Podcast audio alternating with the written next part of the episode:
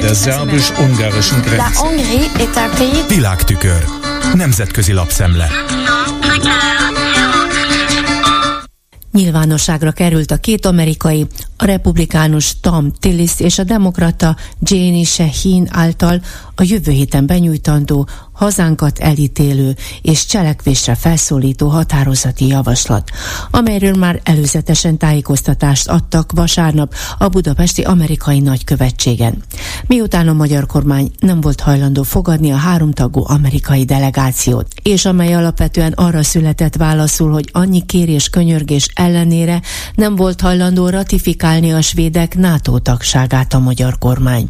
A szövegben olvassuk, hogy a kritikák mellett elismerik hazánk NATO kötelezettségei teljesítését. Melyek a kritikus pontok? Az Orbán kormány az elmúlt években fokozatosan korlátozta a parlament jogosítványait, a Covid-járványt, a migrációs válságot és az Ukrajna elleni háborút a rendeleti kormányzás bevezetésére használta fel, amely szintén visszanyeste a törvényhozás függetlenségét. Az új alkotmány lehetővé tette a független intézmények megbénítását, úgyis, mint az alkotmánybíróságét, általában az igazságszolgáltatást, civil szervezeteket. Felszámolta a kormánykritikus médiát. Idézi a Transparency International 2023-as jelentését. Ez szerint az Európai Unió legkorruptabb országa lettünk. Megemlíti az uniós pénzek befagyasztását, az uniós kifogások ellenére erősödő orosz és kínai kapcsolatokat, sőt kitér arra, hogy a háborúk elős közepén Pekingben Orbán találkozott Putyinnal. És miközben blokkolta az Ukrajnának nyújtandó katonai eszközök szállítását, azért segített az ukrán menekültek befogadásában. 800 ezerből 35 ezernek. Kifogásolja a határozattervezet, hogy a világbiztonsága tekintetében jelenleg kritikus időszak dacára késleltette a magyar kormány a finnek és a svédek NATO tagságát. Felszólítja az azonnali ratifikálásra, s végül a kiemelt kritikus intézkedések felszámolására is.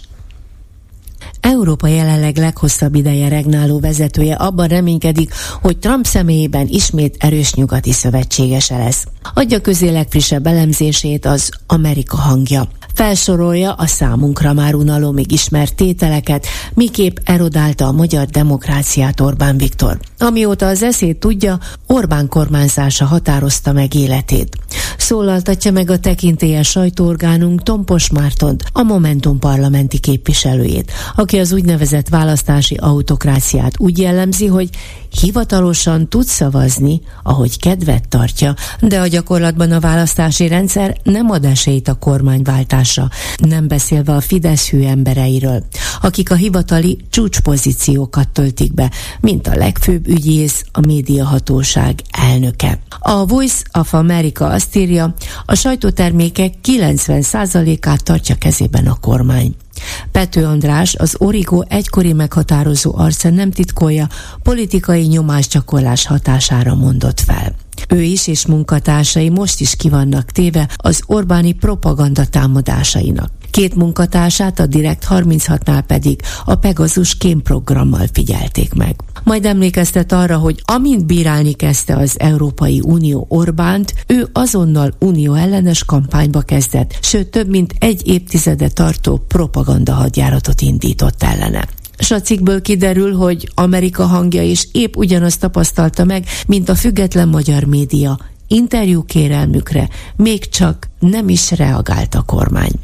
Úgy látják, nem csak az Európai Parlamenttől kap majd erősítést Orbán, a még erősebbé váló szélsőjobbos populistáktól, de amint ahogy évértékelőjében megfogalmazta Orbán, most jön el csak igazán az ő pillanata. Bízik Trump győzelmében, aki békét teremt Kelet-Európában.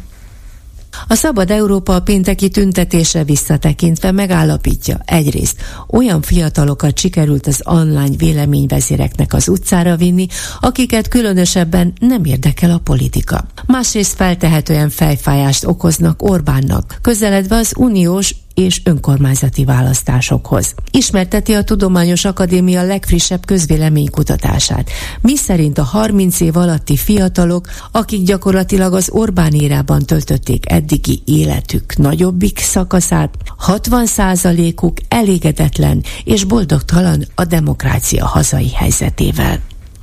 Három kínai és hongkongi vállalkozás ellen vetett ki Brüsszel szankciót. Egyhangú döntéssel jutva, miután a magyar kormány nem emelt vétót. Írja a South China Morning Post. A dél-kínai reggeli újság. Ezek a cégek Európában gyártott kettős polgári és katonai célú termékeket adtak el Oroszországnak, amelyel a háborút támogatták. Szijjártó miniszter azonban a döntés után kollégáinak világosá tette, hogy ugyan megszavazta, de rossz döntésnek tartja ezeket a szankciókat, és egyáltalán nem ért velük egyet. A világtükör összeállítását Csányánszki Judittól hallották. Der szerbus-ungarischen Grenze. Nemzetközi lapszemlét hallottak.